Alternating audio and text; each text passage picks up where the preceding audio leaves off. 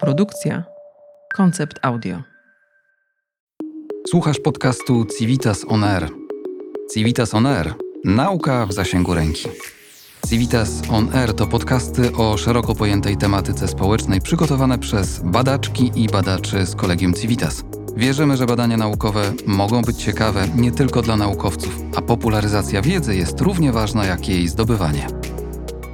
Witamy Państwa w pierwszym odcinku serii specjalnych podcastów, specjalnych rozmów poświęconych prezentacji badań DER, dialog o radykalizacji i równości. Badań, które zorganizowano na zlecenie Komisji Europejskiej w ramach programu Horyzont 2020. Badań międzynarodowych, w których udział brało także Kolegium Civitas. No i w pierwszym spotkaniu Porozmawiamy z osobą, za sprawą której także Kolegium Civitas stało się częścią tego przedsięwzięcia. Jest z nami dr Łukasz Jurczyszyn, pierwszy koordynator badań. Dzień dobry. Witam serdecznie pana redaktora, witam państwa. A także dyrektor Centrum Interwencji Socjologicznych Kolegium Civitas i dyrektor Biura Pism w Brukseli. Witam ponownie. Tak to jest. Musimy zacząć od tego, żeby słuchaczom opowiedzieć trochę o tym samym badaniu, o tym, jakie jest to duże przedsięwzięcie, przedsięwzięcie międzynarodowe, w którym bierze udział kilkanaście krajów, a także instytucje. Jak to wygląda? Z pewnością już na samym początku, w 2017 roku, wiedzieliśmy, że takie sygnały też dochodziły do nas od Komisji Europejskiej, że potrzebne jest duże, empiryczne badanie dwóch typów radykalizacji. Tak? Radykalizacja skrajnie prawicowa i radykalizacja islamistyczna. W wielu kontekstach narodowych, w kilkunastu państwach. I tak też się zdarzyło, tak, że to badanie w tamtym czasie no, było jakby najbardziej empirycznym, największym tego typu przedsięwzięciem. Zarówno pod względem e, liczby partnerów, 13 państw, i to też było ciekawe, że nie, nie wszystkie były członkami Unii Europejskiej. Bo przecież mamy tutaj Rosję także. Rosję, Turcję, Norwegię, specyficzny kontekst i Tunezję, tak, żeby uchwycić też wątek migracyjny bardzo istotny, jeśli chodzi o radykalizację mm, islamistyczną, ale też ta skala tego przedsięwzięcia olbrzymia, kompleksowość, no również osadzała się w różnorodności metodologii, które były użyte, prawda? Czy to jest drugi wątek raz ilość partnerów i różne specjalizacje też tych partnerów, bo to chodziło i, i o ośrodki akademickie, badawcze, ale też jakieś stowarzyszenia, NGOsy z Malty, tak, z Belgii, działaczy, którzy się zajmują chociażby na przykład antyrasizmem w Unii Europejskiej ale właśnie sprawy y, metodologiczne. Jeżeli pan redaktor teraz sobie życzy, to, to mogę... Podzielimy sobie może to wprowadzenie na dwie części. Jeszcze chwilę porozmawiamy o tych partnerach, bo to bardzo ciekawe. Każda z grup zajmowała się troszkę innym wymiarem. Ten polski wymiar to kibice i radykalizacja kibiców, a pozostałe Możemy wprowadzić trochę? No tak, oczywiście. To oczywiście się wiąże z samą próbą badania przyczyn zjawiska radykalizacji. Tak jak już wspomniałem, tych dwóch typów, mhm. skrajnie prawicowego czy islamistycznego. Jeżeli chcemy zbadać motywację, co powoduje tak, poszczególne jednostki e, mieszkańców, najczęściej właśnie jakichś takich terenów zgettoizowanych, tak, czy terenów, gdzie dużo odsetek ludzi jest bezrobotnych, tak, zmarginalizowanych, wykluczonych społecznie, no to bardzo ważne jest, aby posługiwać się tutaj narzędziami metodologicznymi, aby socjologowie, czy antropologowie, czy politolodzy byli zaangażowani w ten proces badawczy i też właśnie z różnych państw, mhm. bo niektóre państwa, tak jak nie wiem, Polska ma większy problem z radykalizacją skrajnie prawicową, nie są państwa, które mają głównie problem, tak jak Tunezja, z radykalizacją islamistyczną, a są też takie, które mają ten podwójny problem. I to, I to, i to, to. był jeden z głównych mhm. takich tematów właśnie, skumulowana radykalizacja, kiedy jedna z jej typu, czy to skrajnie prawicowa, czy to islamistyczna, jakby wpływa na mhm. rozkręcanie się, potęgowanie się tego zjawiska z tego drugiego aspektu. No i to jest właśnie Wielka Brytania, która była liderem tego projektu w Manchesterze, Holandia, Francja, Niemcy, tak. I to, to jest jeden aspekt tego przedsięwzięcia. A mhm. drugi aspekt to jest e, zastanowienie się nad tym, jak można przeciwdziałać temu zjawisku jakie są do tej pory były narzędzia użyte, jakie polityki, jakie inicjatywy były przedsięwzięte. No i właśnie naszą rolą było też e, dodanie tej cegiełki, tak? Mhm. I próba odpowiedzenia sobie wtedy, w tamtym kontekście, 2017-2018 rok, co można jeszcze zrobić, aby, aby ten proces minimalizować. No i są tutaj potrzebni byli praktycy, tak, którzy zarówno byli naszymi partnerami w sensie przedstawicielami, nie wiem, poszczególnych państw, jak Belgia, tutaj e, organizacja zajmująca się przeciwdziałaniem rasizmowi w Unii Europejskiej, ale też tak zwani członkowie takich krajowych grup doradczych, które zostały utworzone w każdym z tych państw i tam byli ci praktycy, zarówno z urzędów, nawet ministerialnych, jak i właśnie z takich instytucji jak nie wiem, policja, czy organizacje społeczne działające czy na stadionach, tak, czy właśnie w tych gettach, czy więzieniach, tak jak to miało miejsce we Francji. Także ta różnorodność specjalizacji miała istotne znaczenie jakby z tych dwóch powodów. Zbadać przyczyny zjawiska, ale też właśnie polepszyć skuteczność przeciwdziałania. Wyciągnąć pewne wnioski na przyszłość na to, jak, jak radzić sobie z całym zjawiskiem. A możemy powiedzieć o tym, kto ze strony polskiej brał udział też, bo rozumiem, że Kolegium Civitas i tutaj prowadziło to badania, ale też się pojawili partnerzy zewnętrzni. Rzecznik Praw Obywatelskich? Tak, zdecydowanie. To właśnie to byli członkowie tej Krajowej Rady mhm. Doradczej, tych ekspertów czy instytucji istotnych z punktu widzenia problematyki.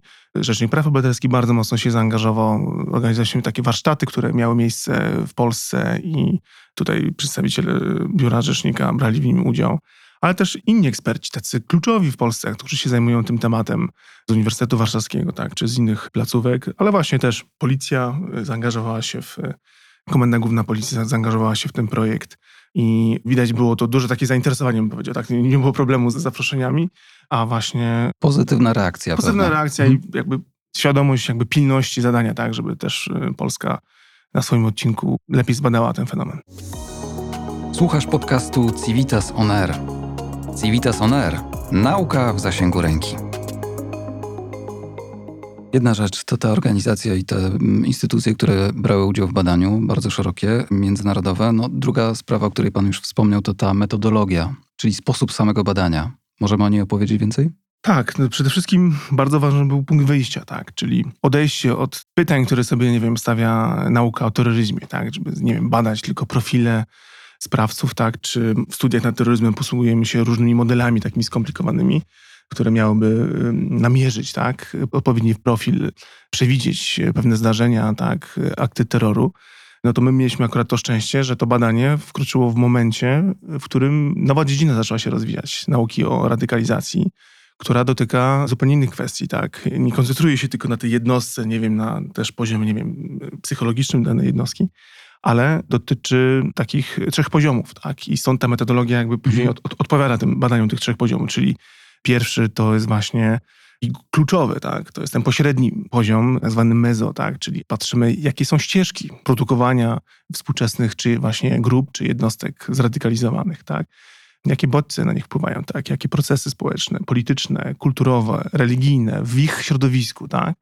W ich sąsiedztwie, w rodzinie, tak, w tych stowarzyszeniach różnych, no, jeżeli mówimy o stowarzyszeniach, to są te stowarzyszenia osób zradykalizowanych, tak, mhm. czy grupy, czy te terrorystyczne, tak, czy religijne, czy skrajnie prawicowe, Ale jak to zbadać, jak się tam dostać? No właśnie. Jak się to tego jest, dowiedzieć? I, I potem jeszcze właśnie bardzo ważny kontekst polityczny, kulturowy danego państwa, wiem, naszego regionu, Unii Europejskiej, czy ten migracyjny, o którym wspomniałem. No i oczywiście jednostka też to jest kluczowa, tak? Tylko, że może nie dogłębnie w tym poziomie subiektywny się zagłębialiśmy w tych badaniach, ale próbowaliśmy na przykład zrozumieć, dlaczego jedne jednostki w tych, w tych terytoriach, nie wiem, gdzie mamy do czynienia z dużym wykluczeniem społecznym, dlaczego jedne jednostki się radykalizują, tak, żyjąc w tych samych warunkach, a inne, a inne nie, prawda? Czy wręcz przeciwnie, angażują się po tej stronie, nie wiem, przeciwdziałania, tak, prawda? Czyli ten, ten poziom oczywiście indywidualny był, był istotny. I teraz właśnie, jak to zbadać wszystko? Te różne poziomy trzeba było, trzeba było zbadać różnymi narzędziami. No i takim właśnie podstawowym i świadczącym o tej dużej skali tego przedsięwzięcia, no to właśnie było, to były rozmowy. Z premedytacją nie używam terminu wywiad, bo to było docieranie do tej samej osoby kilka razy, to było nawiązanie z nią kontaktu. No mieliśmy kilka lat, żeby, żeby ten proces przeprowadzić czyli z jedną osobą to były dłuższe rozmowy. To było obserwowanie też, jak ta jednostka funkcjonuje, to były obserwacje uczestniczące, mm tak zwana etnografia, uczestniczące właśnie w jego życiu, żeby też jakoś porównać tak, to, co mówi dana osoba, a jak się zachowuje. A co robi. I co robi, prawda? I to wymaga czasu. To są właśnie to jest ten poziom, który był tutaj bardzo rozbudowany. No, ponad 400 jednostek, tak, osób, które były, których dotarli nasi badacze w tych kilkunastu państwach. I to jest jakby jeden punkt, który świadczył o tej dużej skali tego, tego badania. Ale też sobie myślę, że to nie jest takie łatwe zapukać do kogoś i powiedzieć, a teraz będziemy sobie rozmawiali i będziemy obserwowali. Trzeba zdobyć zaufanie. Jak to jeszcze zorganizować? Zdecydowanie tak. Na przykład korzystając z, z organizacji społecznych. I one tutaj były też kluczowe pod tym mhm. względem, nie tylko jako partnerzy prawda, samego procesu badawczego, ale też w praktyce.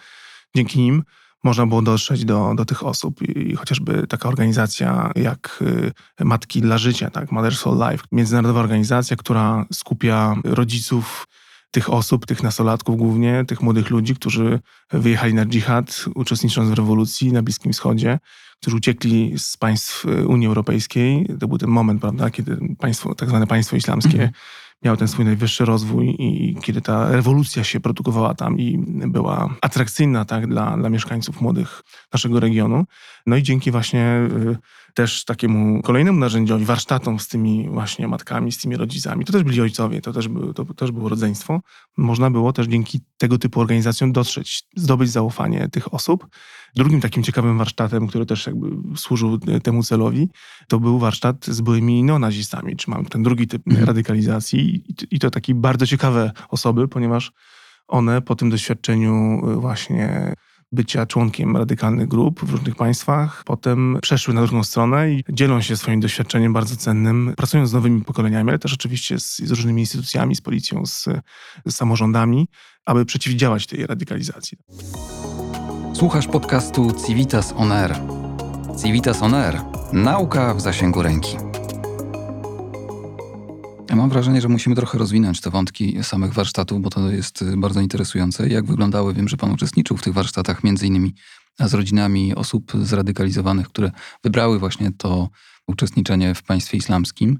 Jak to wyglądało? Co takie rodziny mówią, co opowiadają?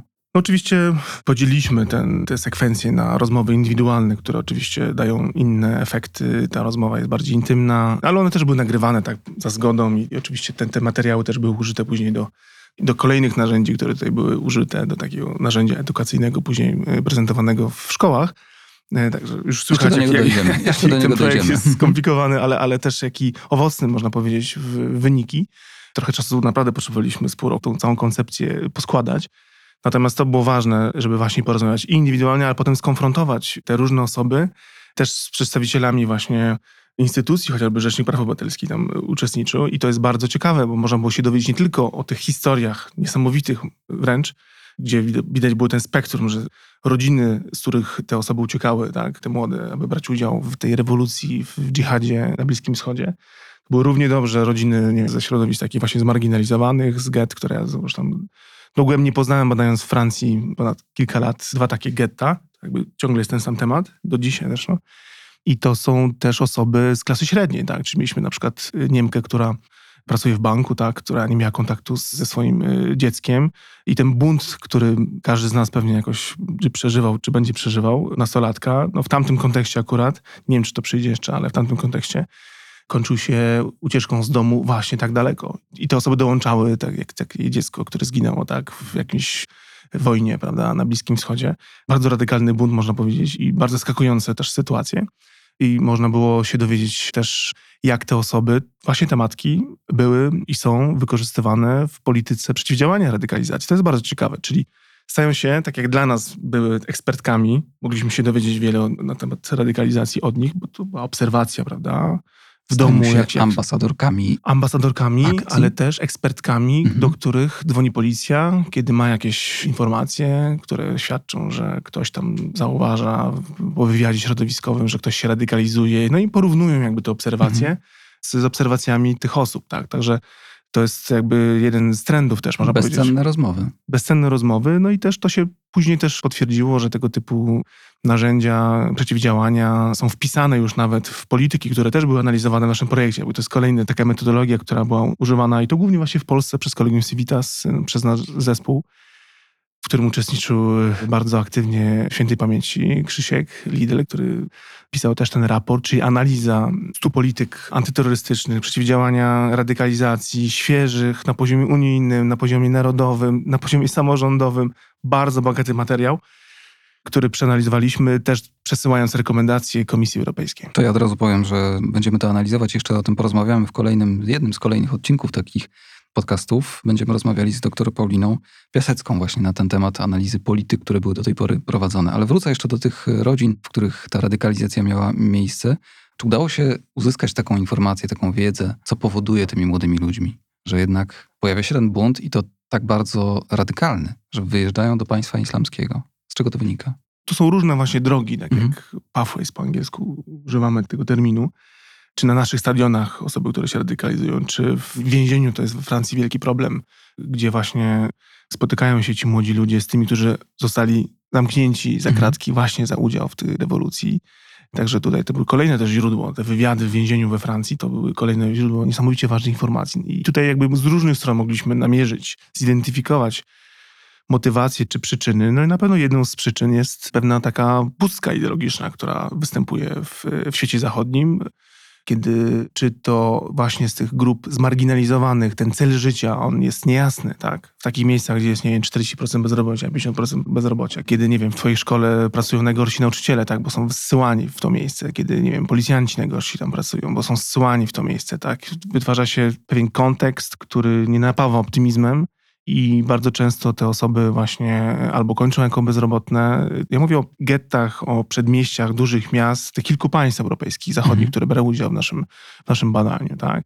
Szczególnie Anglia, szczególnie właśnie Francja, również Niemcy, tak? I tutaj jakby z jednej strony mamy, mamy, mamy ten problem zagospodarowania młodych ludzi, przedstawieniem oferty, która odpowiada oczekiwaniom, tak? We Francji nawet jest to oczekiwanie wyryte na drzwiach każdej ze szkół, tak? Równość, braterstwo, wolność. I to w rzeczywistości ta równość właśnie momentami się tak kończy, że niby wszyscy są do jednego worka wrzuceni, ale potem są wyciągani w różnych kontekstach i dla nich to jest to pytanie, jesteśmy obywatelami tego państwa ale dla nas jakby ten podział tortu jest nie, niekorzystny. I, Ta oferta i jest inna troszkę. Jest inna i powstaje pewne, pewne poczucie niesprawiedliwości. Potem mamy ten kontekst migracyjny też, który jest też tutaj istotny w związku z brakiem integracji, już mówię o tych świeżych mhm. migracji, tak, brakiem integracji w daną kulturę e, tworzy się pewien, pewne podglebie tak, dla radykalizacji i właśnie dla tych rekrutów, tak, którzy wykorzystują tę sytuację. Niektórzy imamowie, tak, środowiska właśnie organizacje terrorystyczne. Ale to też może dotyczyć, tak jak przykład tej Niemki, o której wspomniałem, też może dotyczyć klasy średniej, ta utopia, brak jakiejś utopii, pewna pustka, co może się wydawać abstrakcją momentami, tak? Mhm. Mając tyle możliwości no materialnych, okazuje się, że, że współczesna kultura, nie, moment, w którym jesteśmy, żyjemy w Unii Europejskiej, nie jest, nie wiem, wystarczająco atrakcyjna tak, dla młodych ludzi, a może też, nie wiem, nie jest zbyt no ma się też brakuje emocji momentami, tak się rozmawia z tymi ludźmi, tak? I pewien, -hmm. pewien kontekst się wytworzył, kiedy -hmm.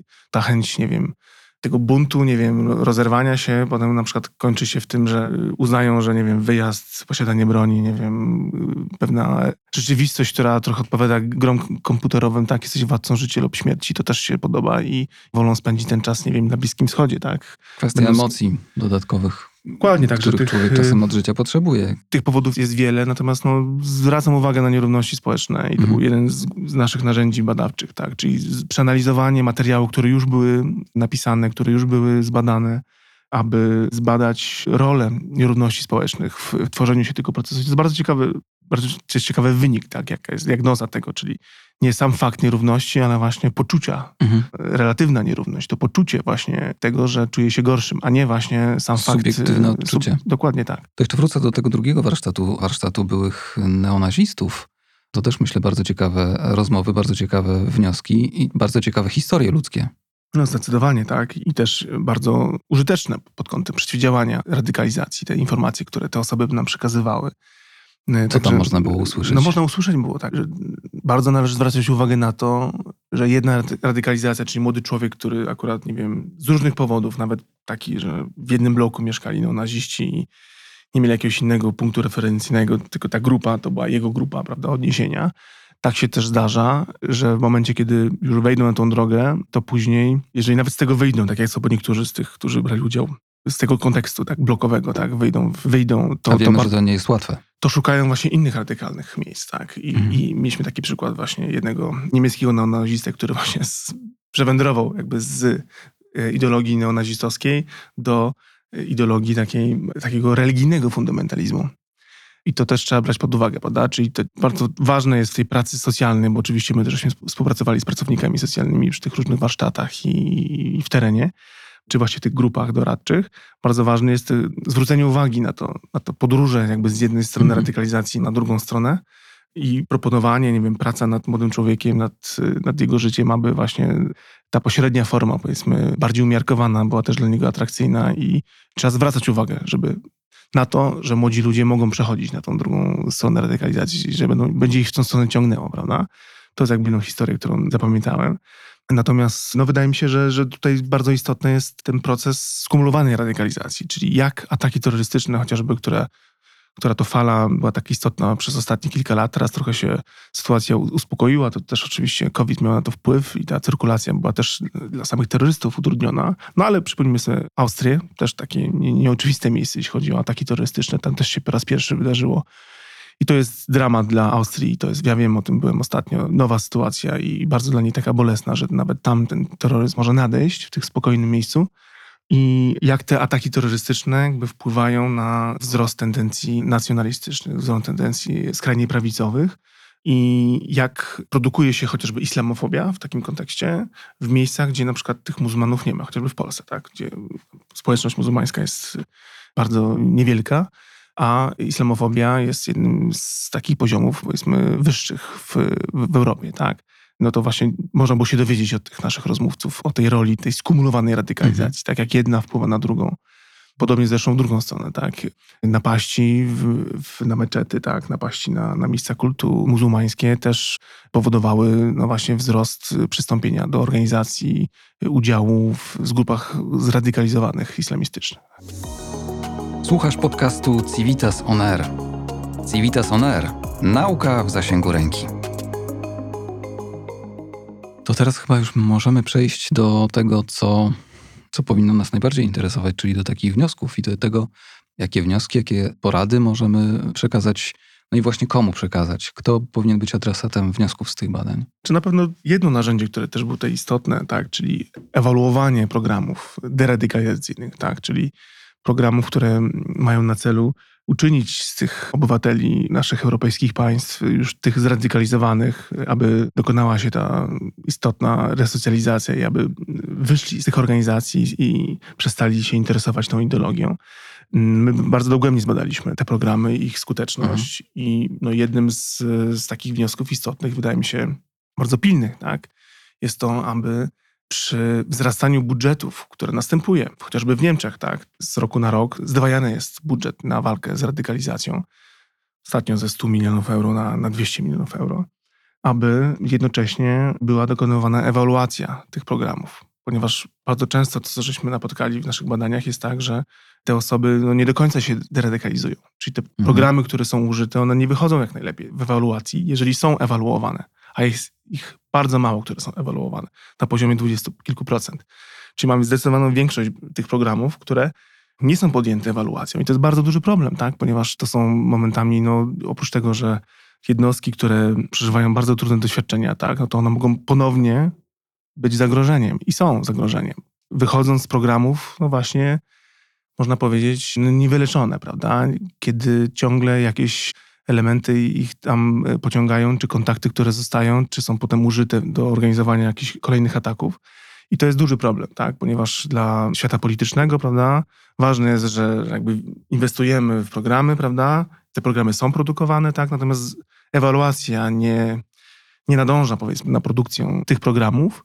I to oczywiście dotyczy głównie państw e, właśnie zachodnich, Francji szczególnie, tak. Nastąpił pewien taki biznes nawet deradykalizacyjny, kiedy jest to temat, który jest medialny, prawda? Państwo się tym interesuje i dofinansuje różne organizacje, które właśnie nie lubią być poddawane różnego typu ewaluacjom, a to właśnie jest obowiązek państwa, tak? Z naszej perspektywy to jest jedna z rekomendacji, które żeśmy przesłali do Komisji Europejskiej, które powinny kontrolować, to, to jest kompetencja państwa, kontrolować poziom tych ewaluacji, a poza tym no, jest bardzo ważny element międzynarodowy i właśnie dzięki temu, że, że to mhm. był program międzynarodowy, że uczestniczyło tak dużo partnerów z różnych państw, z Rosji chociażby bardzo ciekawe podobieństwa, tak, jeśli chodzi o ISIS kaukaski i ten problem zagrożenia terrorystycznego w Azji, szczególnie centralnej i na Kaukazie. Dużo podobieństw, jeśli chodzi o pewne mhm. mechanizmy z tymi państwami zachodnimi, aby, no właśnie, dzięki temu rozstrzałowi takiemu międzynarodowemu, aby porównać pewne konteksty, tak, aby wymienić się doświadczeniami między państwami, prawda? Bo nie ma jednej definicji radykalizacji. Podręcznika można i ze sto, kilkanaście znaleźć, tak jak my żeśmy to znaleźli. Natomiast ważna jest ta wymiana i my tą platformę informacji, my tą platformę utworzyliśmy, tak? Organizując konferencje, organizując policy forums, które jakby pozwalały na wymianę tego doświadczenia, tak? I to była kolejna rekomendacja, że ważne, żeby powstał taki bank idei, jak można zaadresować ten problem radykalizacji, szczególnie wśród młodych ludzi, tak? Żeby nie traktować ich tylko wyłącznie jako problem, ale właśnie jako rozwiązanie tego problemu, tak? Z nimi też dużo rozmawiać. To są nowe pokolenia, które mają nowe właśnie oczekiwania, nowe problemy i też z tymi pracownikami, którzy pracują z tą, z tą młodzieżą, czy przy urzędach, tak? Czy też na poziomie tam powiedzmy bardziej centralnym. I to jest bardzo ważne, aby nie ginęły te dobre praktyki, które nigdzie nie są spisane, tak? Z tych różnych państw. No to w naszym projekcie no, została jakaś tam lista została stworzona. Dialog o radykalizacji i równości, o tym rozmawiamy w naszym podcaście. Bardzo dziękujemy. To dr Łukasz Jurczyszyn, pierwszy koordynator tych badań, także dyrektor Centrum Interwencji Socjologicznych Kolegium Civitas, a także dyrektor Biura Pism w Brukseli. Bardzo dziękujemy za to spotkanie. Kłaniam się pięknie. I zapraszamy do kolejnego odcinka tego podcastu. Będziemy rozmawiali o tym, co było badane w naszym kraju, czyli o kibicach. Dziękujemy za uwagę i jednocześnie zachęcamy do subskrybowania naszego podcastu Civitas On Air, który jest dostępny w popularnych serwisach streamingowych. Kolegium Civitas znajduje się także na Facebooku, Instagramie i portalu LinkedIn. Zachęcamy do śledzenia naszych profili. Ja nazywam się Marcin Łukawski i miałem przyjemność poprowadzić rozmowę o projekcie DER Dialog o radykalizacji i równości. Do usłyszenia.